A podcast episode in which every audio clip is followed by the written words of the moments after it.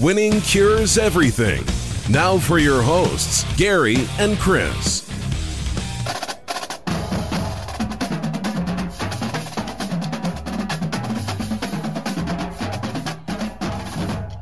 Welcome in, Winning Cures Everything. It is the Monday, January 3rd, 2022 edition of the show. I'm Gary. And I'm Chris. And we have got Chris live and alive. That's the biggest part. You better believe that. That's I am so glad that you are back to feeling uh, not quite 100%, but at least back to being uh, capable of being on the show. How's that? That's much much that. better. So, lots to discuss. Of course, we are not going to recap every single bowl game. That would just be ridiculous. There were a lot of fun bowl games. Um, Chris, before we kick things off, everybody that wanted to just dance on the grave of the SEC when they were one and five in bowl season. Nobody ever the the idea of thinking that a conference is better or worse because of a record in bowl season, especially these days, is the most asinine thing I can possibly think of. Uh, The Yes, opt outs, the circumstances surrounding these games, the opt outs, the especially this year with the kids that were out due to COVID and, and whatever else, it, you can't get a gauge on any of this stuff this year. Like, there's no way to tell who's actually better.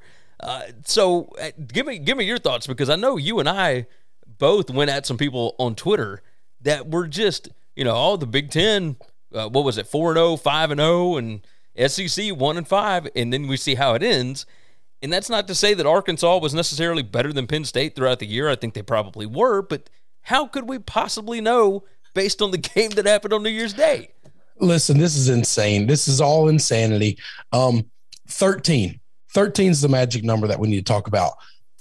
There are most of these conferences out there don't have 13 teams in them. And the SEC got 13 eligible bowl teams.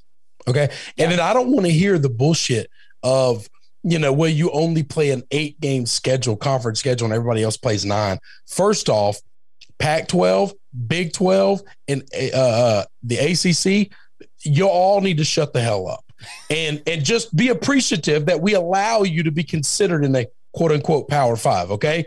Because you don't. You don't belong in that conversation. The the difference between the SEC and the Big 10 and the other 3 is a chasm so big i mean it's a it's a nine lane highway going down the Oh, yeah. road It is. i mean you can't cross that you just can't You're I don't want to hear right. it. I Oh, just don't. I just don't want to hear we played nine games. Okay, so let's say let's do some math real quick. Let's say, for instance, first off, five of the SEC teams were six and six. So if they were to play a ninth conference game, we assume some of them would have been against one another, right? So that means Correct. half of them. But here's the thing: four, four out of those five teams that were six no. Sorry, I apologize. Three out of those five teams didn't play Vanderbilt. True. So, so we assume one of them is going to play Vanderbilt and win. All right. So I'm going to give you one, one of the five. I'm pulling them out. Let's say the other two split. I'm going to give you 50 50 on that. Okay. But, but now we're trying to play God. We're trying to play, uh, you, you would have taken out a, a uh, pay for win and replaced it with that. No, LSU probably wouldn't have played UCLA. And then they would have played one of these other teams. So I think at the end of the day, that's a game we lost anyway. Like, like South Carolina wouldn't have played Clemson, so maybe they play another SEC team. Well, okay, all right, a, a game they lost, they would have would have still lost. So it doesn't affect. There's a world where all 13 make it to begin with, e- no matter how you change this. But even Yes. if e- e- thir- 13 teams, 13 teams made a bowl game. I don't know how you argue with that. You don't. One team didn't. Yeah. No, it's it's you're 100% right. Vanderbilt is the only team in the SEC that did not make a bowl game. And, and it wasn't all because of non-conference. Mississippi State lost uh, to Memphis in the non-conference. Like Yes. I mean, I, what are we I, I- think almost all the 16, all of the the five, six, and six teams, I think did lose non-con games. Um, Auburn lost to Penn State. We lost to UCLA. Um, Mississippi State was 7 brought and up, you just brought up Mississippi State, Yeah. and you you brought up the Mississippi State thing. They were seven and five. I'm trying to think of the six and six. Uh, I don't know who Missouri lost Yeah, to. Missouri lost know- to Boston College. Okay, and then and then South Carolina lost to uh to Clemson. So they all lost a non-con game. It's not like that would have changed anything. 100%. 100%. So it's just the stupidest argument. Anyway, it, it, it all worked itself out. And to say that we're not top heavy, every conference is top heavy. Uh, I mean, the sweet SEC Jesus. just happens to be more so. Uh, but that's partly because, look, you got the two But teams hang on, but that's only- hang on.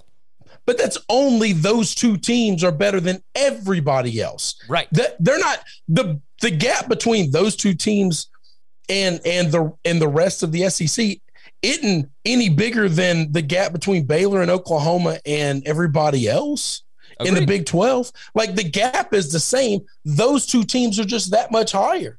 But so are our middle and bottom tier are that much higher. Now our bottom tier is probably just as bad as everybody else. Vanderbilt's as bad as any team that that plays football at all. Well, it, everybody talked about South Carolina being awful, and you saw what they did to North Carolina. I mean, That's right. it, it- we who knows what to expect. And again, And that's with a first round draft pick playing on the other side of that field, by the way. you got that right. You got that right. Now, I don't know how many first round draft picks are on that North Carolina offensive line. I will certainly tell you that. Uh, But that's irrelevant. How many how many players are, are on South Carolina at all? How many draft picks period are on South Carolina? Well, there were all? several that, that actually opted out, right? I mean, they I'm were talking down about that to played in the game. That played in the game. oh, I, who knows? Probably not that many. Uh, Maybe but they do one? have some Maybe. athletes. I mean, they got some guys that'll play in the league. Uh, I just don't know how many. I, I don't think there's a lot of first round guys.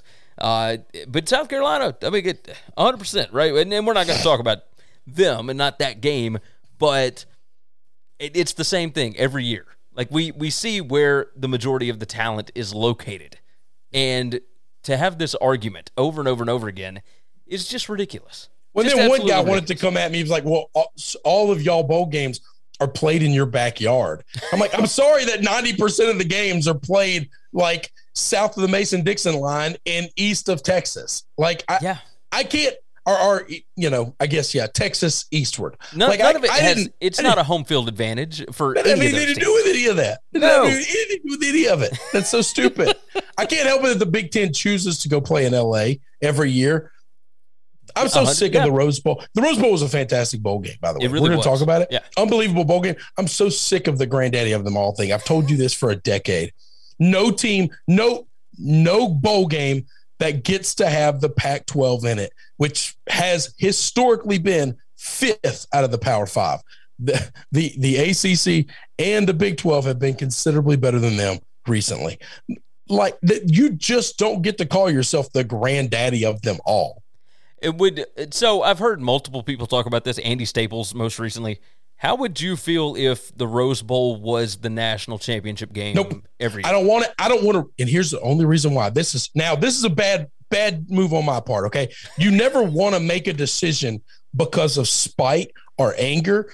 But I don't want to reward the sons of bitches that put that thing on at all. They are the most Agreed. corrupt, pompous pieces of shit. Also, Los Angeles is not a, a the town that it used to be. Los Angeles is True. absolutely not the place that you want everyone going to to celebrate your sport. That's just not it. I'm going to tell you if you were going to pick, and you can call me biased, you can call me a homer, all you want. If you wanted to celebrate your sport, the sport of college football, if you told me that you wanted to put it in Miami or New Orleans every year and never move it from those two locations, I would be fine with that. I could get Those down are with the that, or maybe even those are- Texas. Like No, no, no, no, no, no. It needs to be in a party city. It needs to be in New. The, and the only reason New Orleans gets it is because there is no party like New Orleans. Party. It's, you, it's just you're not. right about that. All right, I'm- I'm curious. and, and South Beach. South Beach rivals it, and South Beach has the beach. That's Okay, it. You're right. But, You're but right. I'm not giving you Atlanta, and I'm not giving you Dallas. All right, those are beautiful stadiums. They're unbelievable places. But if you told me we're picking one place to put it forever, and we're not moving it, we're not playing this game anymore. New Orleans or, or Miami. That's your two options. And the reason Yeah. Los Angeles loses it is because that's not the destination it used to be. No, you're you're not wrong about that. I'm curious to see how things go uh, in Indianapolis next week. I'm Uh, sure it's going to go great. Uh, because it's, it's go it's a great. great town for that. It, Indy's a great town. There, it's a great football town. The Midwest is unbelievable, and um, yeah, it's a it's an awesome stadium. So it's going to go amazing. Like like there are going to be no problems with it whatsoever. Like that's not a bad answer. I'm not saying yeah. I'm not saying you should give it a permanent destination. I'm saying because that pretty sunset. Let me tell you something. Six seconds after that sunset, and it's just dark. That is now a shithole. Okay. Yeah. But like, if you want to do it, you need to make the sunset at the end of the damn game where you're giving out the trophy. You start the thing at noon. yeah. Because think, once the sun goes you're down, you're in a toilet. I don't know if I would call Pasadena a toilet, but you know, All right, Pasadena's not, but but but where your hotels and whatnot would getting be there, staying there, downtown LA. Go enjoy yourself. Tell me how it goes. See see what happens. Oh man, we have got some games to discuss. Let's go ahead and dive into the first one. We're going to start off with the college football playoff, and the first game was the Cotton Bowl. Alabama 27, Cincinnati 6. Uh, Post game win expectancy, Alabama 100%. You could tell on the opening drive. Uh, they ran it 10 times right down the field, and then Bryce Young threw a little eight yard pass for a touchdown, and you could almost tell right then. Eh, I don't know that Cincinnati's got enough juice to hang in this ball game. Uh, best, maybe not at that point. Where the game flipped was Alabama calling the timeout on defense. Oh, 100 percent. Cincinnati. That's what Cincinnati got the ball and did the exact same thing Alabama did. Well, they after that timeout, right, they did not run went, the ball again. They went like, right down the field. They got out to like the, the eight yard line, and Nick calls a timeout on defense. And I thought, whoa, Nick is worried. Nick is worried. Nick sees something that bothers him. And and I think he was. And I think he got it corrected. This is what good coaches do.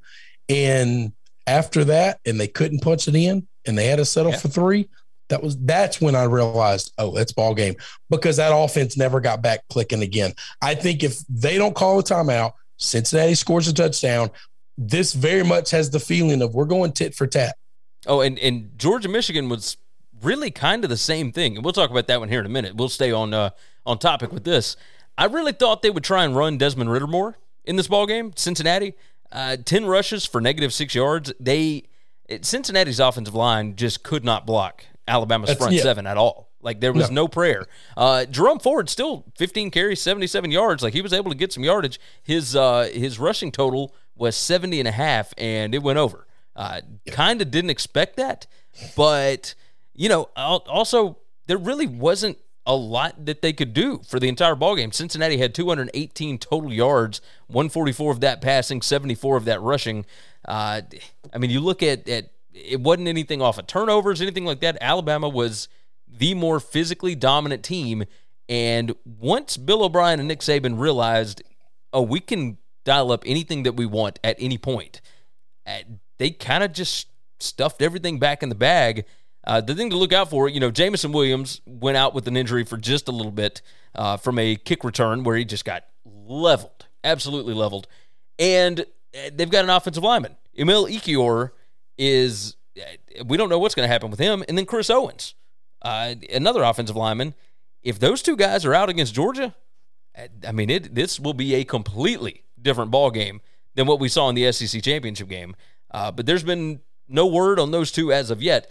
But to stay on this one, Brian Robinson, 26 carries, 204 yards rushing. Um, Trey Sanders, 14 carries for 67 yards. Alabama had 301 yards rushing on 47 attempts. They hadn't done that all year. I mean, against anybody. So yeah, but but this is where the difference between, and I'm not going to talk about G5 Power Five. This is the difference between SEC caliber athletes and non. Alabama couldn't physically do that against, and I'm not talking about great teams, I'm talking about mediocre teams. Florida, they couldn't do it against yeah. LSU, they couldn't do it against Auburn because our defensive front you just can't push around like that. Right. And and while Cincinnati was a substantially better team than the three teams that I just named from top to bottom all year, the just the physical makeup of a man, just size and and and the ability to stand your ground and not get pushed around like that is just it, it's just different. It's not amount of work. That's not amount of skill. At some point in time, I'm just bigger and I have a strong enough base to where you're just not going to push me like that. And it's all about size.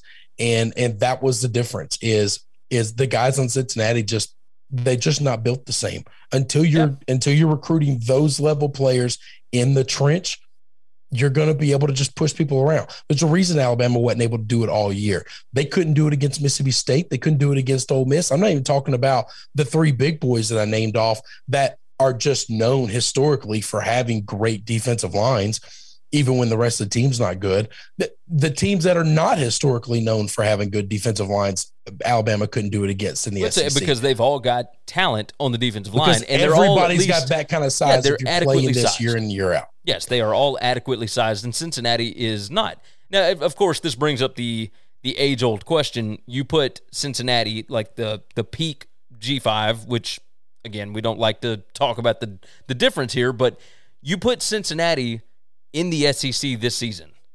Uh, I don't think that they're going undefeated. Like, well, I, no, they're not going undefeated, yeah. and it would be ridiculous to think they are. But I, I, don't think they're bad either. I mean, I still think they're better than you know eighty percent of the SEC. Oh, yeah. Because because not everybody else has it. No one else has like LSU's offensive line is not good enough to do what Alabama did to them. Like like we don't have the dudes that you have and you had. Georgia could do it, and Alabama could have done it, but I don't know that anybody else was doing it. Oh no, I, I don't think you're wrong there. I don't think you're wrong. I so so looking at this game, this was at least a competitive game for a while. It, for a little bit, yeah. Cincinnati did enough things to make Alabama uncomfortable. They, I'll tell you this, uh, the Tide, they could not figure out pass pro in this ball game against those undersized guys, which is hilarious to think about the fact that they could run all day long on them because all you have to do is go forward. But yeah. when you have to pass pro, uh, well, Cincy ran some different things that they were able to get into the backfield, well, and, and, Bryce and Young wasn't exactly great. Cincinnati's got two elite DBs, elite yep. DBs that are going to play on Sundays. That's that's helps a whole lot. I was shocked, and I thought they played a little conservative. I think the announcers talked about this once or twice, maybe maybe I, I was thinking it and saying it to somebody else, but um, I was shocked that Cincinnati was playing so conservative by not putting another bringing the safety up. You, at some point in time you're so afraid of the the speed of alabama. It, eh, you got to trust your nfl you've got two nfl dbs you got to trust those guys to be nfl dbs and to lock those dudes down and you got to bring somebody else in the box yeah. When when they were when they were running a seven man box and Alabama's just running it down your throat, your only way of stopping that is to bring the eighth man down. You just have to. And they never did the whole game. They just said, "We'll let you bludgeon us to death, but you're not going to bomb us." Yeah, it was it was really strange uh, the way that Cincinnati went at this game. Uh, but I will tell you that it, it, I believe it was the Yahoo Sports podcast that said uh, that is a coach's worst nightmare is when you line up and you see the the first two drives and you figure out, oh shit, Nick Saban has yeah. figured us out already. Like we are five, ten minutes into this ball game and we got no prayer at this point. Like and that's that's what happened with with Fickell. One on the defensive side, and then two on offense when they called that timeout and Alabama ran out different uh, formations down there at the uh, goal line. It totally changed it up. Totally changed the game. Back. So, and from there, it was you know there were there were some things uh, that that Cincy did to at least make it competitive, uh, but I do still kind of feel Alabama almost could have named their score in this. Uh, this was more let's try not to get anybody hurt. I said, I don't know. I don't know about name your score because they weren't able to score fast. They were just I, able to score every drive. Yeah, but that's what they I'm saying. Couldn't, they, they couldn't just score anytime they wanted, though. They couldn't just drop back and and and and, and throw a bomb. No, Since no, they stopped all that. Yeah, you're definitely not wrong about that. Uh, no, it's going to take you out. eight minutes to score on us. You're going to score, but you're going to eat a lot of clock, and you're just going to take a long time. Yeah, yeah. So uh, I was surprised. Let me tell you what I was surprised about. Let me tell you a positive on Cincinnati. Okay. okay? Alabama's bigger, stronger, faster. They've got ever not. There's not a single position on offense that that Cincinnati has an advantage talent wise that's not on defense, other than maybe the two DBs. Okay. At no point in time did Cincinnati's defense and Alabama own the field all day long with these long, sustainable drives. At no time did Cincinnati just break. I thought when the fourth quarter hit Alabama was going to run away with the game. And I'm not talking about they beat them pretty physically and they beat them badly. And I'm talking 30, 40 points. Like, like yeah. that's when the game's going to get ugly because now the defense is just gassed. Like they've got nothing left. They've been on the field all day. We're, we're in the fourth quarter. They're still fighting. They're still getting stops. They're still making Alabama work. They're still making you take six yards of play, four yards of play, three yards of play and and and and at no point in time did they just give up and yeah. and and the the bow break last night in the Baylor Ole Miss game that we watched. I I I told four people, different people that I was texting with in different groups, and I said, "Don't worry, I don't know what this game's going to look like through quarter one through three, but by quarter four, it's over by quarter four, it's over. They're like, how can you say? Because Baylor's offense is eventually going to break one because Ole Miss doesn't have the talent to keep taking these gut shots over and over and over and over and over again and sustaining it. Yeah. They just don't. That defense isn't made the same. And that's not a knock on them. It's just a talent they've got on the field. Cincinnati never broke. Yeah, it was it was very impressive. Thought that was impressive. Thought um, that was impressive. The so scoring opportunities. Alabama had six drives inside of the Cincy forty. Uh, they scored twenty points. That's three point three three per drive. Cincy had four scoring opportunities. That's four different drives that got inside the forty. They were only able to muster two field goals. That's one point five points per opportunity. That is uh, not good. Definitely not good. Uh, and then of course Alabama did have the forty four yard touchdown pass to Ja'Corey Brooks, uh, the one that that they were finally able to get a deep pass going on. Um, and really, that touchdown pass before the half was all she wrote. I mean, it was ten to three. Well, was yeah. I was about to say. I think half. it was ball game before. yeah, yeah. So at, at that point, when it got to seventeen to three at the half, it was okay. Like it, this is kind of what everybody expected, but was hoping maybe we wouldn't see, and uh, and that's exactly what we got. So let's move on. The Orange Bowl, Georgia 34, Michigan 11.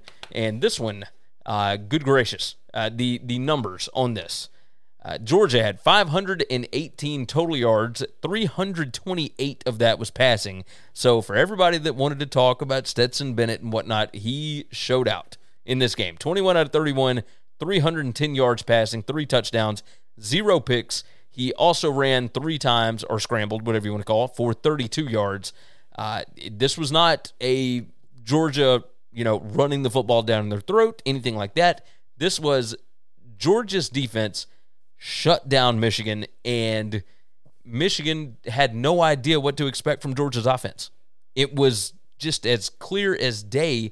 Uh, you look at the drives, the Georgia goes right down the field and scores a touchdown, and then Michigan went right down the field, and and then they don't get that. Uh, you know, they turn the ball over on downs Uh, that changed the game. If yep. they score right there, I think it's a completely different ball game. And that's exact not to say, thing. yeah, it's not to say Georgia wouldn't have won. Right. But it just changes the the the perception of the entire it, thing. It was the exact same way the Alabama Cincinnati game was. Yes. I thought, man, we're about to get exactly what we almost got there. Michigan couldn't get it in. And then I thought, well, that's it. And and, and I, I literally I told everybody, I told you guys, I told everybody, I said, listen, I got two more drives in me. Okay. I'm going to watch Georgia do what they just did, drive and score. And if Michigan doesn't drive and get a touchdown, I'm out. I'm out. I'm not wasting. I'm not wasting the rest of this night watching this damn game because so, of some bullshit. And exactly what happened yes, happened. Yes. Uh, in the second quarter, uh, and so uh, Georgia scored on their first five possessions: touchdown, touchdown, field goal, field goal, touchdown. So, I mean, it was 27. In Michigan's to, to first three. five possessions, they had a field goal. Yes, a field goal, a turnover on downs, and they did have two interceptions, a fumble, and two other turnovers on downs. Uh, and then finally, their last possession, they scored a touchdown. Uh, so it, it, was it was not as close as 34 to 11. It was no. a beating. Uh, Georgia figured out very quickly. At, at, Kirby, I think, started coaching for the Alabama game mm, midway second quarter. I guess somewhere around there or maybe at about Probably. halftime. So, did you hear his comment after the game uh, about Alabama got a four hour or six hour head start on us or whatever? Yeah. yeah, I need to get a shower and get to work. Alabama got a five hour head start. Just ridiculous. I love it though.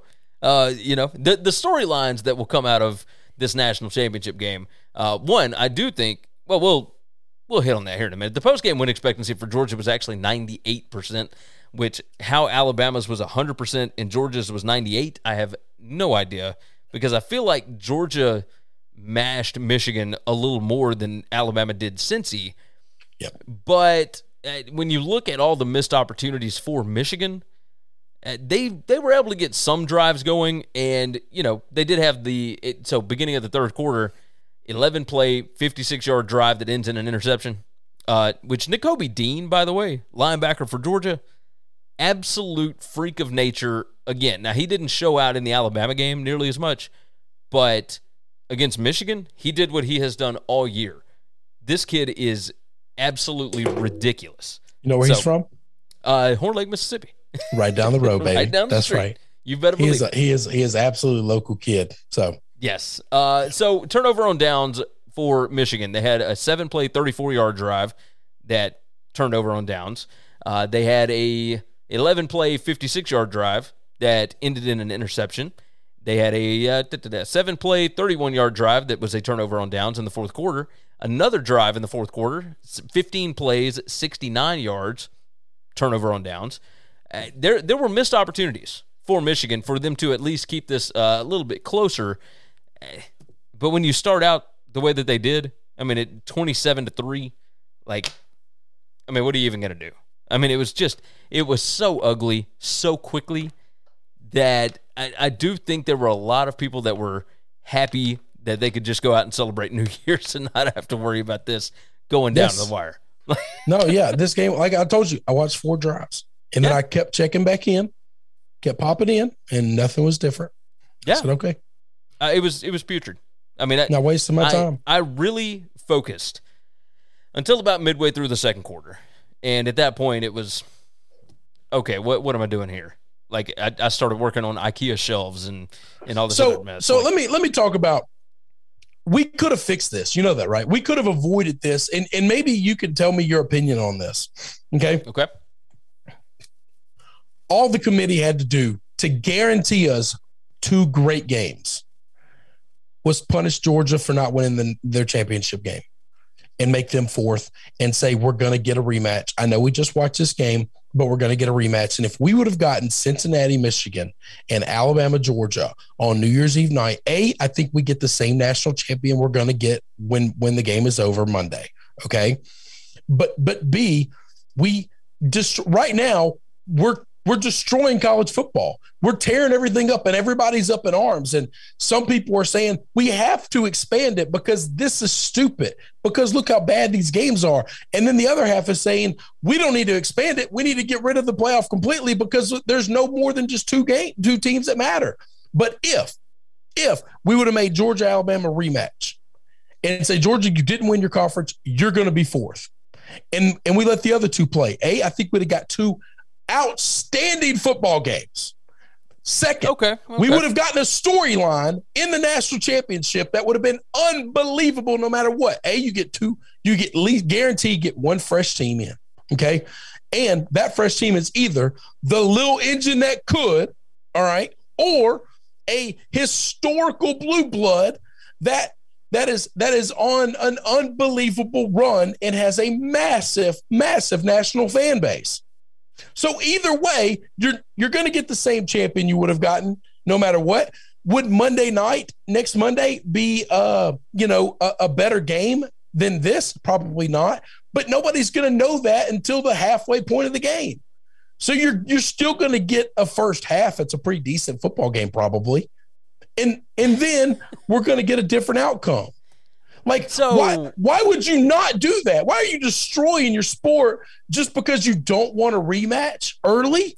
But you're okay with the rematch late? Um, oh yeah, no, you know that's it. You No, no, know no. a hundred percent definitive that was it. They didn't want to see Alabama and Georgia rematch, and this way we possibly don't. But everybody in the world says no. Now you're going to get the rematch, and it's going to be for the title. I think that the idea of the playoff is to get the four best teams in, and whoever Yes. makes it goes. But right. on, so the four best teams would still be in. I didn't I, change. I that. understand. I understand. But what I'm saying is, why would you guarantee either Michigan or Cincinnati a national championship appearance, um, and and force a rematch right there. Like if Alabama and Georgia get there, then they earned it, right? Like these have But been no, the two no. best But teams hang in the on, you could you could absolutely forget what we saw Saturday. You could absolutely justify the fact, or, or Friday, whatever the hell night uh, New Year's Eve was.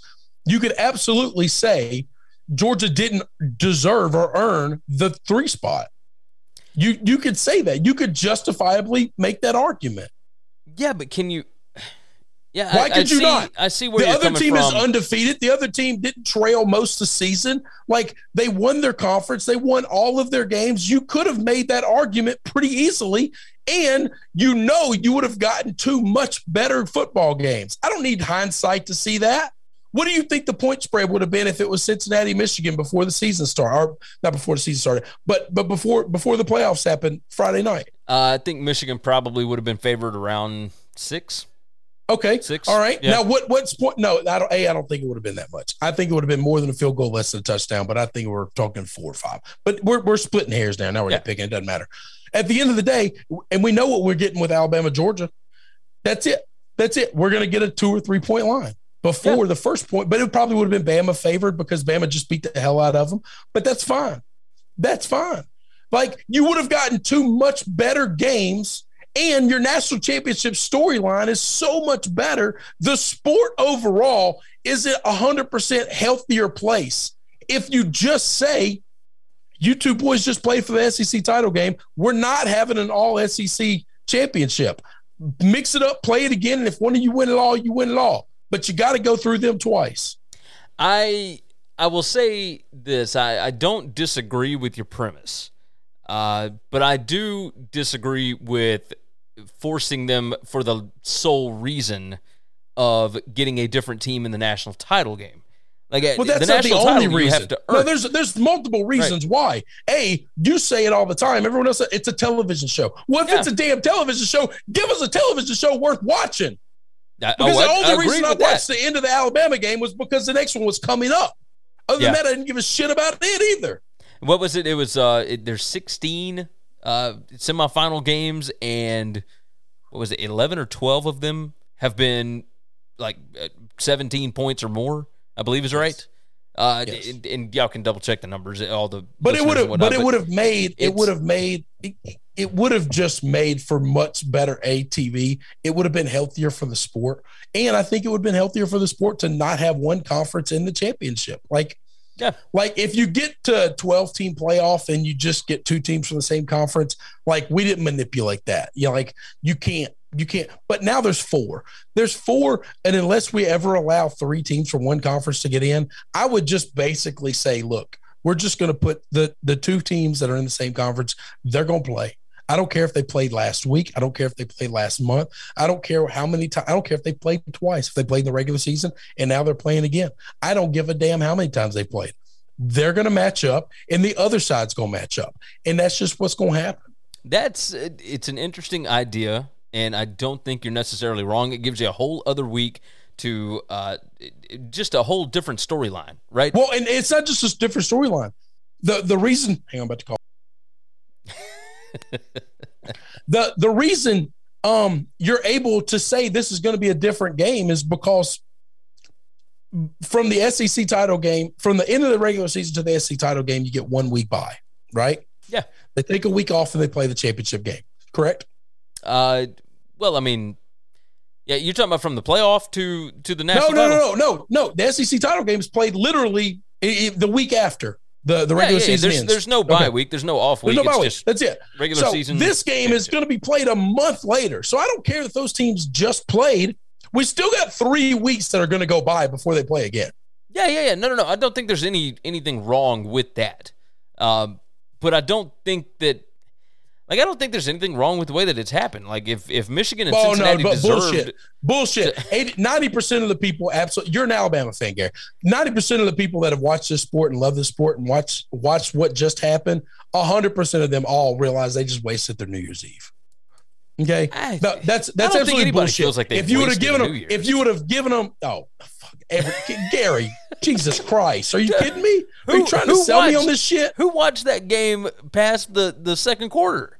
I mean, Uh, but okay, now that's a problem then. A, all the people that were there, and B, all the people that have to cover this thing. Okay, so They're justifying the fact that the game was a snooze job. Now that's the reason that it's okay. Oh, we didn't ruin their New Year's Eve because nobody watched it after the second quarter. So- Everyone so- just turned it off and went and did something else. So, that's no, no. great for the sport. this gets back to is it is it most deserving or is it the best teams? No, but once Like- you get the four, who gives a shit what order they're in? I want the best matchups. I want the best games. Uh, okay, all four got a chance. Listen, they all got to go 2 and 0 to win the title. Okay? true. That's it. Once you get into this, I don't give a shit anymore. All right? I just Okay. want you to Okay. manipulate it to where I get three good games. And if I get two, if the option is I get one great game at the end, but I got to go through two shitty games, or I can get two great games and I got to get a shitty game at the back end, give me the two great games and the one shitty game. Okay, I can I can we have shitty national championship games all the time. Oh, we have shitty 100% Super right. Bowls all the time. You do have a very very good point there. Um, yeah, that's uh, it's something to look at. I I look at this. I don't think the playoff is broken. I think what you get from Alabama Georgia being in the national title game is uh, a much quicker. Uh, everybody come back to the table and let's talk about this playoff expansion, right? Well, what's stupid is, is the people that are fighting the playoff expansion are the people that would benefit from the playoff expansion, Exactly. which tells me there's too much bloody corruption going on in these damn bowl games.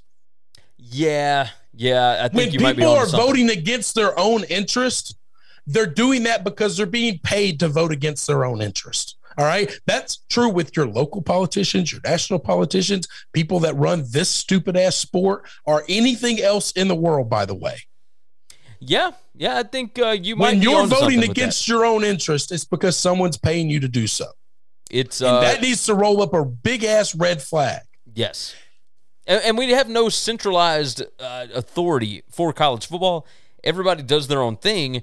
Uh, The issue that we have for the playoff, which is why it took forever to get to a 14 playoff anyway, is because it took uh, an act of Congress to be able to. And, and what we got was Alabama LSU in 2011, and that's what finally Yes. jumped it over, right? So uh, we did get Alabama and Georgia, who that was not a rematch, but now you have another national title rematch for the first time in a decade, and it just so happens to be two SEC teams again. Uh, We'll see what happens from there. I, I do think that something like this, where these two teams, the the one conference, gets celebrated basically for the entire week, and everybody has to listen to it, and then they'll come back to the table again in January, and they'll say, Not just Okay. everybody has to listen to it. Everybody else doesn't even get a voice. "Yeah, Like they don't they don't even get a say. Like if you run a sports talk show that talks major college football in the Midwest, what are you doing today? What are you doing tomorrow? What are you doing the rest of this week? Are you just taking a vacation? I think some people will." Uh, How do you but how do you because how do you face how do you face your viewers? How do you face the people that are your fans that follow your that follow you, what you do? it's uh, if you're in the big because because and we're talking to the ACC, we're talking to the mid uh, the, the the the Big Ten, and I'm talking I'm talking to the Big Twelve because because those fan bases aren't on the West Coast and those fan bases aren't in the Northeast, but they are in the South and they are in the in in the in the Midwest. Yeah. They absolutely are. They care about this sport. They care a lot about this damn sport, and they're being completely left out of the conversation. yes. And if you think I'm being rude to the people out west, then show me your fan base. Show me your pride. Now, th- but this is what I'm saying is that the expansion needs to happen, not because we're going to get a bunch of better games, et cetera, but because it it includes everybody much but more we so. will get a bunch of better games. I think no, I think so as No, well. Do Like, you do you know how amazing the the first round of the playoffs will be? And do you know how? Because right now we've got two two great teams. Well, out of those twelve, let's say those two teams win all of the games that they play, and they end up matching up and beating each other anyway. Okay, that's fine. But that means all of the rest of the games, the separation between three and 16 in this country right now is nothing. Oh, Absolutely agreed. nothing. You 100% could get an upset on any of those games. Yes, yes, absolutely. Like I, I think that it would so absolutely every do game, but a game that involved Georgia or Alabama would be amazing to watch. All of them. and you at least get different portions of the country that get maybe somewhat invested in the stories of the teams that Yes. do win, even if it's not their team. right? Yes. It's the same thing with the Yes. NFL. Yes. So and that's why the Super Bowl is such a big draw every freaking year. One, because the brand itself is already huge, but two, people get invested in the storylines all the way through the playoffs. They and Well, everybody two got to participate. yes, exactly. It was a tournament that you were actually at least a part of. Yes, absolutely, absolutely. All right, let's uh let's run through. I'm not going to say rapid fire, but let's let's recap the rest of these New Year's Day bowl games just to get an idea of what exactly went down. The Outback Bowl, Arkansas wins 24 to 10 over Penn State. Uh, Post game win expectancy, Arkansas 96%. Uh, somehow this season, Penn State went 7 and 6 and it just feels like they were a better team than that. The, the circumstances around this season for Penn State were uh, weird, just really weird. Uh, you look at the stats on this one 58 carries for 361 yards rushing for Arkansas in this game. The defensive opt outs for the Nittany Lions was the name of the game. Uh, there was no specific play that like shifted this game or anything like that. It was close early, but Arkansas just continued to run the ball. They were 14 out of 19 passing for 90 yards. Uh, did have one interception.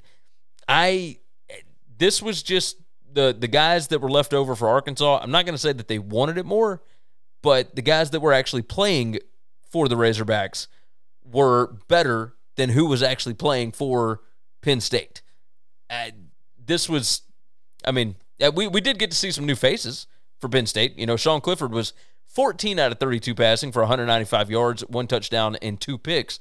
Uh, the the Washington kid for Penn State, seven receptions for 98 yards. I mean, he was he was awesome. Uh, the Lambert Smith kid was awesome. Three carries or catches for 74 yards and uh, and a touchdown. Like this, it was fun to see some new. And really, this is what ESPN should be doing anyway. It, rather than bitching about all the opt outs, like hype up some of these guys that we haven't gotten to see. Like talk about the guys that we will see, as opposed to uh, complaining about guys that are opting out of bowl games. Like it's just ridiculous. So uh, did you uh, did you get eyes on this one? Yeah, I watched every one of these games. I was at home sick and I didn't have anything else to do. um, no, I uh, no, I, you know, it, it, I mean, listen, Penn State's not the only one. The best player on both of these teams is Burks, and he didn't play. Yeah, he didn't. Play. Okay. Yep. All right. That that might be the best receiver in the country, and he was out. So let, us not act like Penn State's the only one that had opt No, and then Arkansas's uh, defensive lineman, uh, uh, Tre Williams, like at DUI, and then decided to opt out for the NFL, et cetera. So uh, and he he's a big part of what they do on defense. And Barry no, it was, a, still it was a good game. Arkansas Arkansas did what a lot of Big Ten teams struggle to do. They ran the football on Penn State. Oh they yeah. ran the football kind of down their throat. Uh, you know what's kind of funny? What Arkansas did to them is exactly what Illinois did with Bret Bielema. So Yes. the last two, Yes. last two stops for Bret Bielema, uh, both happened to handle Penn State in the trenches, whatever that may mean. But um, but yeah, I mean, this was it was a good game. Like it, it kind of. It, I'm not going to say it was over with early, but that third quarter for Arkansas, where they scored 17 points and and just gave up nothing to Penn State, uh, that kind of just sealed the deal because you knew Arkansas is was no a good way. team. Arkansas is a fun team. KJ's a really fun player. And this game was crazy as hell early on, by the way. Oh, like yeah. the first six possessions were all turnovers. It was sicko mode. I mean, it was like it was like both teams drove down the field and then turned the ball over in the red zone four times in a row, just back to back to back to back. It's Yeah. like, what in the hell is going on? SEC What are we Statcat, uh, SEC Statcat on Twitter and uh, and on his website and whatnot. But he he goes back through all of these different stats for these SEC teams, and Arkansas is only one of five uh, successful plays when when they do a double pass, which is just But like by God, they're going to keep doing it. Oh yeah, I mean uh, Kendall Briles loves that kind of stuff, man. Loves it. So I don't I don't blame him for doing it. It was fun, uh, but it was definitely crazy early. So it was 10-7 at the half, and Arkansas had just a massive, massive third quarter. So cheers to him for that. Uh, Sean Clifford didn't look great in this game, but he was about the only thing they had. Uh, 11 carries for him, 47 yards rushing. He was their leading rusher, and of course, you know, leading passer. He went out for a little bit with an injury, but uh, just could not get that done. Next up, the Citrus Bowl. And, you know, Kentucky 20, Iowa 17. There were a lot of people, Uh, this line just continued to grow and grow and grow. I think it was Kentucky by two early, then it went to two and a half, up to three, et cetera. It got up to four at one point, and then it started coming back down because early, early on New Year's Day morning, it was revealed that Kentucky was going to be out or without a ton of guys due to COVID. Right? They had a bunch of guys that tested positive. Even the uh, the Kentucky sports radio guys uh, couldn't make the trip down because they all tested positive beforehand. And so you didn't really know exactly who was going to play for the Wildcats, etc. But because most of them were on defense, you really weren't that scared of Iowa because their offense is just putrid, and they Bad. were still pretty Really bad. They bad. had they had some fun plays. They gained 384 yards on offense, and still were only able to score 17 points in this ball game. Just abnormally ridiculous. Uh, Post game win expectancy, by the way, 76% for Kentucky. Uh, another 10 win season for Mark Stoops. I it, uh, we can talk about This all kind of fun. stuff, but this is a fun game at the end when Iowa was up. It was so funny. I forgot who was calling this game, but um, I remember. I remember Kentucky finally scored, and it was like a minute forty three left or whatever, and it was like a lot of time left on the clock for Iowa, and I just I just laughed my ass off. I was like, dude. There could be 13 minutes left on the clock. Iowa ain't scoring in two and like, are you insane? I know, I know football. I know that like in any game in the world, a minute 43, other teams got all their timeouts. That's that's a lifetime of clock. Nah, nah, not for Iowa. not with Iowa. Not for Iowa. Not Not, for Iowa, baby. this is this is a different sport. I know it's still football, but is it really football? It's uh, it's it's old man football is what it is. It is. It's crazy. When when he said first when Kentucky scored, I thought, ball game, this thing's over with. I'm going back to the uh um uh the Oklahoma State, Notre Dame Notre game. Game. Yeah. Yeah. And uh and so I flipped back over to that. And but before I hit that little little previous button, I heard him say, plenty of time left on the clock, and I stopped and I looked at the clock and I was like, mm, this guy has not watched. And here's what, Nope. here's what sucks about this. Okay, here's what sucks about ESPN having all these games and nobody else having any of them. All these announcers have never watched a single game. Now they've watched a lot of football and they know a lot of football. They've watched zero Iowa football games. For you to say that, you've never watched an Iowa game all year. yeah. You Oh, because they, they work uh their you know their games. Their conferences, and I was not on ESPN ever. Uh, yeah, yeah. You're not wrong. You're not wrong. And if Uh, they are, it's because they're in a big, big game. And so it's the big boys that get them, but it's not this crew. And this is the problem. yeah. These guys, you get one damn bowl game this week. You can't go watch it. You can't watch film. And don't tell me these guys watched film. They didn't. They didn't, or else you would have said that. Uh, Sam LaPorta is the tight end for Iowa that caught seven passes for 122 yards. He did have one touchdown, 36. Just another tight end out of Iowa. Uh, they have them every year, it feels like. Uh, but this kid, I believe, is going to be back next year. You know, a lot of lot of fun. Gavin Williams is the running back that had 16 carries for 98 yards. So things do look good for them going forward. Oh, uh, no, they're going to be the same that they are. I mean, Yeah. here's the thing anybody they're losing, they're replacing them with somebody that looks exactly like because they develop their guys. Like they really do. They develop their guys. They, They don't start a lot of underclassmen. Yeah. They don't have a lot of freshmen and sophomores playing a whole lot because they're getting them to look like the upperclassmen that are playing now. Yes, So that when it's their turn, they play exactly like those guys play. exactly. This is what Kirk Ferentz does. Hundred percent. Uh, on the Kentucky side, Will Levis, 17 out of 28 passing, 233 yards, one touchdown. He did have one pick. Uh, Chris Rodriguez did what he usually does 20 carries, 107 yards, one touchdown. And then Wan'Dale Robinson, 10 receptions for 170 yards, and was a men or was a man amongst boys. Uh, just he's That he surprised me because Iowa's secondary is really good. They did. Iowa had Really some good. Guys w- out. So I was I know they did, but I was surprised. I was still surprised that that that he was able to to dominate the way he did yeah, out there. no, he was awesome. He was awesome. The Fiesta Bowl with Oklahoma State and Notre Dame. This was the early one, um, the early New Year's Six game. Oklahoma State wins thirty-seven to thirty-five over the Irish. Uh, Oklahoma State post game win expectancy was seventy-five percent. I I think the play that sealed the game and, and gave Oklahoma State life was the fourth and one on Notre Dame's own 39 early in the game. They were up 14 to nothing already, and they were handling business. And Marcus Freeman or Freeman punted the ball back. And eh, you can go at any number of different things here. You can say, well, our defense was able to handle them. Uh, so we thought we could stop them again. But Oklahoma State came right down the field. You gave them an opportunity that you didn't have to. And yep. again, these early, early plays are the ones that I feel like really changed the momentum in a ball game. And yeah, Notre Dame went up uh, 28 to 7 or whatever it was, like second quarter, I guess. Maybe early third. I can't remember exactly when. But that right there is what gave Oklahoma State a shot in the arm. Even though they allowed more points on the back end, they still realized, oh, we can move the football on them.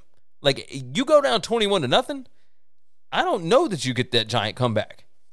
Like it, that just seemed like the one spot in the game that that gave Oklahoma State a chance to win it, and and it was early. Uh, what were your thoughts on this one? Um, I, I thought Notre Dame looked really good early. And this is the difference between a team with a very, very young and inexperienced coaching staff and a team on the other side of the ball with a very experienced coaching staff that has seen everything.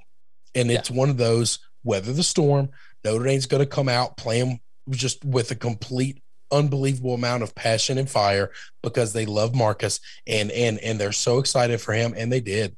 I thought I mean hell I told you guys I don't think Oklahoma State's going to score today. I just don't. In the first, you know, quarter and a half, I felt pretty good about that. And um, it's just one of those things where Gundy let some of that passion get out and let's get into playing football. Okay. Once the adrenaline dies down and we're all just playing football, now we're back in this game. And yes, we're behind, but we can make up for that. We're okay. There's enough time left in the clock, and we can go about this. Um, I, I thought it was a difference in experience level for for um, you know a head coach that's been doing it for decades and one that's been doing it for five minutes. Spencer Sanders surprised me quite a bit in this one. Uh, 34 out of 51 passing, 371 yards, four touchdowns. He ran the ball 17 times for 125 yards in this. Jaylen Warren did play 19 carries, 82 yards, but man, uh, I was shocked at how efficient Spencer Sanders was in this game. On the other side, without Kyren Williams, I I thought that the Notre Dame stable of backs was still going to be somewhat decent, right? But they came out with a completely different game plan, and they only ran the ball 21 times for 42 yards. Now, a part of that well, it's probably because they only ran for 42 yards, right? They were not able to get a lot done establishing the run. Jack Coan, 38 out of 68 for 509 yards, five touchdowns, and one pick. A, Notre Dame quarterback throwing for 500. It, it, screw that. A, a Jack Coan quarterback throwing for 500 yards is insane to me. Yeah. Like uh, this is uh, this may be what we're going to see from Notre Dame going forward, and it kind of lets you see what the handcuffs were like on Tommy Rees while Brian Kelly was there. I think that yep. I think Marcus Freeman straight up said, "You know what? You call the offense, I'm gonna call the defense, and then we'll go from there." But at some point in time, there's a reason those handcuffs were there. Yes. Right? Like this offense did not look good. This offense did not look strong. This offense did not look like they had a plan. Like, this is why you can't just say somebody is a great OC. And so they're just going to always be a great OC. When the head coach is the architect of what you do, there, he knows how to fix the problems. He knows everybody else just looks at a house and sees that it's pretty. But he understands there's a foundation on that back right corner that where the ground is a little soft and we're a little weak. And so we had to go a little bit deeper and we had to bring in some bedrock and we had to do some things differently to stabilize that back corner. But nobody else knows that. Nobody else sees that because they just see the OC and they just see the play calls and they just see the practices and they they don't understand the architecture that goes into putting together a game plan for a team. All right. He just went out there and he called a bunch of plays. Okay. Yeah. And I think he called a bunch of plays for guys that that didn't fit their skill sets. And that doesn't mean his offense wouldn't have been great. All right. Had had he had Matt Corral and and and and, and Burks and, and some different talent uh, on that offense, those play calls could have been awesome. They could have beat the hell out of Oklahoma State. But he doesn't. He doesn't. He, Yeah. th- this is a coaching staff that I want to see them be good. I want them to see them succeed. But they are very, very young. And at some point in time, free it would do Freeman a lot of good to bring in some old veteran who knows how to build these things Yeah. as a coach. Yeah, because they again, like you said, very very young. They've got experience, but how I don't know that they've got experience being in this position, right? Tommy Rees has never had the handcuffs off. Uh, Marcus Freeman has never But been. he's in the never he's chair. never had to build anything from himself. Yeah, exactly, exactly. Uh, the He had an architect to build it for him. The wide receiver for Notre Dame that I think we're going to see a lot of going forward, Lorenzo Styles, the freshman, uh, eight car- or eight receptions for 136 yards and one touchdown. I mean, he was he was awesome. He was targeted 10 times and caught eight of them. Uh, Mayer, like the uh, the tight end, he was awesome. I mean, just it, you we we saw some fun things out of these Yes. two teams. Uh, it was a fun game, and I mean, At some Oklahoma point in time, Notre Dame no, Notre Dame struggled to score. yes, There- yes, There was there's a part of the game where in the in the fourth quarter, the second half, basically the entire second half, they got one touchdown at some point, either late in the third quarter, sometime fourth quarter, whatever. But that's it. yeah. It was uh, They got it's the 20 fourth quarter. So after They, they, went tw- down, they got 28 30 points. Yeah, thirty-seven Yeah. to twenty-eight. Yeah, They had So- 28 points in the first half, and it all seemed great. And all Gundy did was, like I said, weather that storm, took that whipping, go into the locker room. This is what they got. I can stop that. We can fix that. Well, And Jim Knowles. I mean, Jim Knowles was still calling the defense before he goes to Ohio State, which wily old veteran move there because they they open up with Notre Dame at Ohio State next year. Uh, you get the game plan for them twice. Why not? Like. Yeah. Smart move, but J- Jim Knowles has done this multiple times this year. Uh, you can you can score on them early, but you ain't scoring after the half. Like That's he, right. they will adjust and they will figure you out, and that's exactly what they did in Notre Dame here. Let's uh let's knock out these last two right quick. The Rose Bowl, and you want to talk about a fun ball game? Ohio State 48, Utah 45. Uh, Jaxon Smith-Njigba 15 receptions, 347 yards, three touchdowns. Let me let me read that again a little more slowly. 347 yards receiving in this ball game on 15 receptions. Just ridiculous. Uh, the post game win expectancy was Ohio State 69%. Cam Rising went out in the fourth quarter with a concussion. Uh, Bryson Barnes almost became the hero for Utah, but Ohio State went right down the field. How weird of a call at the end of the game for Ryan Day to call a timeout with 12 seconds left. They've got second and one on the two yard line and come out and kick the field goal. Like uh, that, if you were going to call the timeout and kick the field goal, why would you not just let the clock run down? It was really strange. Like I, I, I could not figure that out to save my life. Uh, did you see anything that was going on there? No, I, I, I just think some of these coaches aren't really good with end of game scenarios and situations with the clock.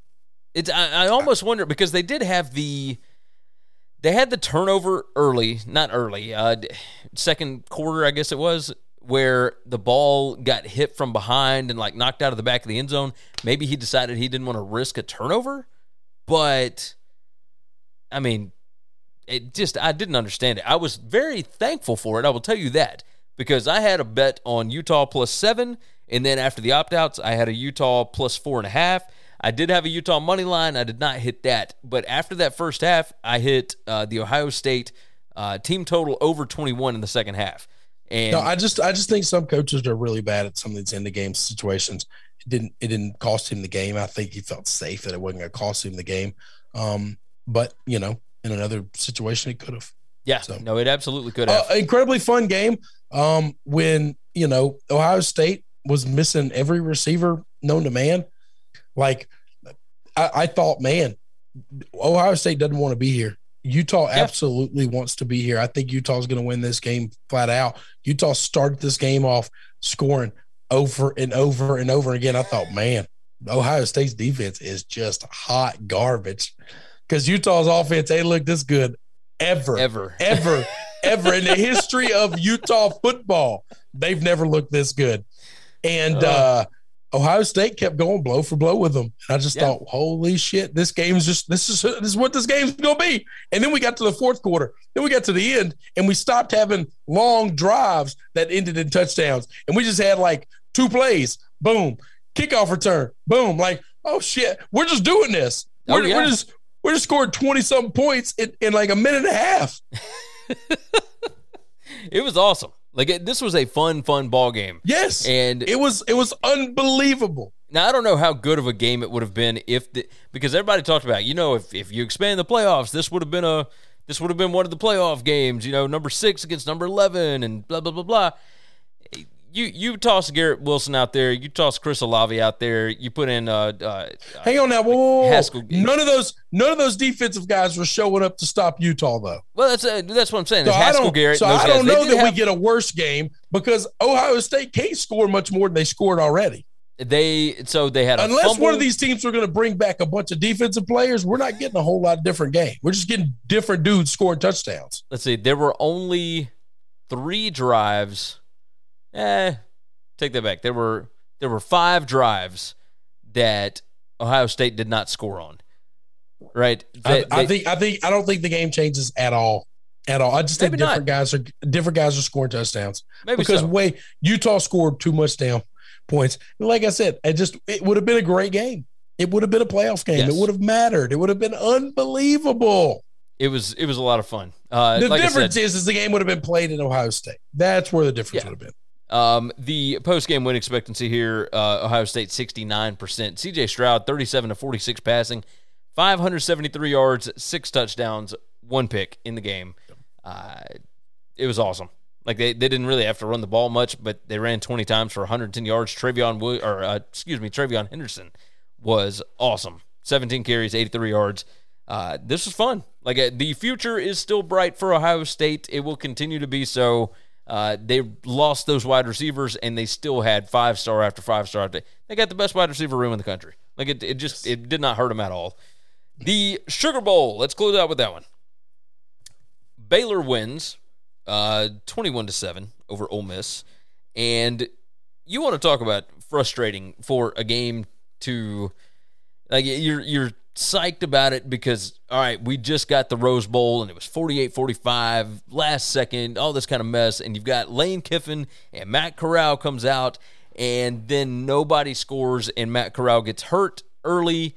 And it was i mean the, the game was fun for i guess defensive minded people i guess. But i mean it was kind of a dud. It was just Baylor was not great. Like Gerry Bohanon still had an injury, but they he passed for what forty yards, I believe it was. Yeah, I I was say it's it. less than, I know it's fifty yard, less than fifty yards. yeah, Bohanon seven of seventeen for forty yards, one touchdown, and one. And if they pick. kept stats right, if they kept stats right and they took his sacks away, I mean he he might be less than twenty yards. it, uh, let's see, sacks. Uh, well, no, Miss didn't have any sacks, so Oh, they didn't have any sacks. had zero. Baylor had ten sacks in this ball game. Okay, I know Um, he got tackled behind the line of scrimmage a couple times, but I guess those are all draws. They just assumed they were run plays or they were out of the pocket. Where Yeah, they, they, they were they were all where do out they the call pocket. him off? Because I know Um, that he got tackled behind the line of scrimmage. Let's see. Gerry Bohanon, seven rushing attempts for 23 yards. So, yeah, you know, tackle for loss. Uh, Ole Miss had one for uh, negative one yards. No, it might have been that. that fine. So that, that I think that was the biggest thing. Ole Miss could not get a push on them. Um, Abram Smith was awesome, like he has been all season. 25 carries, 172 yards. He was the offense Stud. basically all night. Uh, Monaray Baldwin, the uh, the one uh, rushing touchdown for 48 yards there. Uh, They look Luke Altmaier, I think, is going to be pretty good eventually. I don't think he was ready for this ball game. Well, Like no. it did not No. look at all like he was ready to go against. well, hang on now. Whoa, whoa. I don't know about that. I think he played well. He did play pretty well. I think well. this is Yeah. a really good defense. By the way. Oh, it absolutely. Uh, uh, Kiffin said afterwards, he said, Dave Aranda outcoached me, but he's done that to a lot of people. So Yep. No, I so I, I told several people I think this is going to be a low scoring game because they were all over, over, over, over, over for this game. I was like, you need to be real careful. First off, Baylor struggles to score the football. Secondly, I think Dave Aranda is the best defensive mind in football right now. I Yeah, just in yeah. college football, I do. You give him a month to prepare, and and I know that I know that it's impossible to say what the game would have looked like had Corral not gone down. But I'm I'm just telling you, I don't think it would have been a whole lot different. I think I think Altmaier made some big plays. I think you know he threw a pretty deep ball and guys were getting open, and that's fine. But everything was a struggle. Everything is a fight. Those those DBs and those linebackers play so disciplined, and they play so just perfect football. They're not talent wise better than anybody out there. Ole Miss talent wise out talents out talents Baylor, and I don't think it's close. Offense to defense. I just think those. I just think those those guys are just coached perfectly. They're just coached perfectly. got a lot of upperclassmen. Um, but I will tell you this: there are a lot of them that will be back next year. Yep. Uh, they uh, now they will miss uh, Terrell Bernard, um, senior linebacker. He had 17 tackles in this game. Just- he had But somebody else will take that role. Like- somebody else will step it up Oh, because yeah. that's what Aranda's going to do. That I mean, it was such a weird. It, it was, it was such a different kind of uh, heart racing game, right? Where like i every play matters, but it's not just racing up and down the field the way it was with Ohio State and Utah. This was like, okay, if anybody breaks a play open, that could be the one that wins this thing, and that's exactly what happened with. But but that's and that's what I, and but that's what I told everybody though. I had a couple of guys in the text. I had a couple of Mississippi State fans that really hate Ole Miss, and they're like, "Come on, man, Ole Miss can't win this game when it was seven seven." And I said, "Just don't." I'm telling you, just hang tight, hang Yes. tight with me. A, Ole Miss ain't gonna be able to drive on this team. Their their only opportunity to score is to to to bust a play. Okay, I just don't think that's happening a lot. All right, and eventually the dam will break. And Ole Miss held up a lot longer than I even thought they would. But come Oh, to yeah. the fourth quarter, the dam broke. They got two touchdowns, a- and and it was it. yeah, no, the uh, I and mean, really, they just needed the one. three interceptions for Ole Miss, uh, one on the opening drive, and and it led to no points because Baylor couldn't do anything with it. Like, Oh no, no, the, no! The first op- the touchdown uh, interception was the touchdown.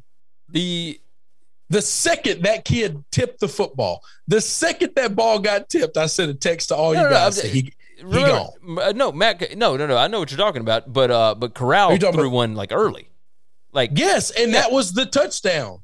no, The first interception Corral threw, I thought was the one that went to the house. no, no, that was in the second quarter. That was the first uh, Okay. Altmaier uh, touch, uh, interception. oh, Corral So- was out by then.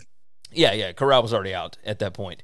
Uh, I just remember when that guy tipped the football. As soon as the ball got tipped, tipped, I said, "This kid catches his ball, is he's gone." Yeah. because he's the fastest dude on the field, and it's not close, and nobody else is close to him. That's Ole Miss wide receivers out there. Don't Oh, yeah. matter.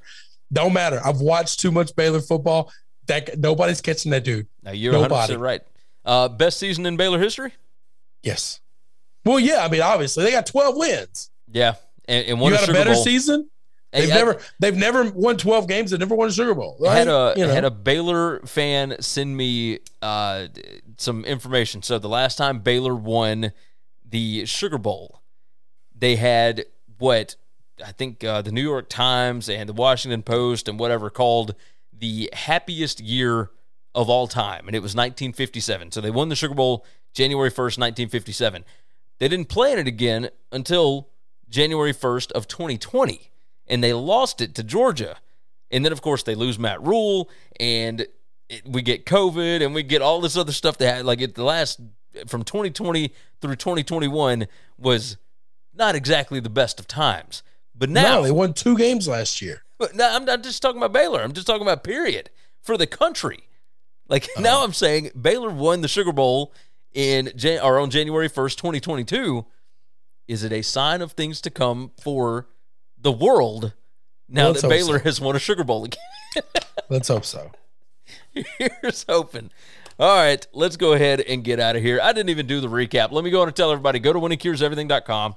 BetUS brings you the show each and every time out. BetUS.com, where the game begins. There are links in the description uh, for all of this stuff. If you haven't already, subscribe to the podcast. Do us a favor, knock that thing out. We had uh, a highly successful month of December. We are looking to continue that going forward. We will be back on Wednesday with all of our NFL stuff. Same as usual. Now that the holidays are over, we should be back in a, a pretty regular routine. So, uh, we do have one more week of NFL football before we jump into the playoffs there, so we will be giving out picks, all that good stuff. But go to BetUS, go to the BetUS College Football Show, go and check that one out, subscribe, all that good stuff, and go to winningcureseverything.com, subscribe where you need to subscribe, etc. Chris, is there anything you want to hit on before we jet? Uh, you're muted. That's because I was coughing earlier. Sorry. No, brother, that's it. Good. Good. all right. We appreciate all of you guys for listening. Uh, take care of yourself, take care of each other, and hopefully, hopefully, all your tickets cash this week. Thanks for checking out Winning Cures Everything. If you want to keep up with us, hit subscribe on YouTube or your favorite podcast app. Visit the website at winningcureseverything.com, or you can like us on Facebook or follow us at Winning Cures, at Gary WCE, or at Chris B. Giannini on Twitter. Share out the show, leave a nice review, and make sure to comment and tweet at us.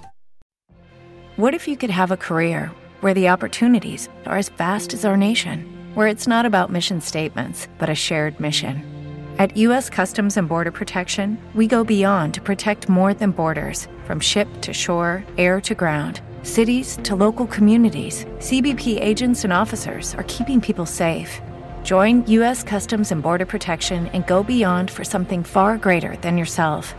Learn more at cbp.gov/careers.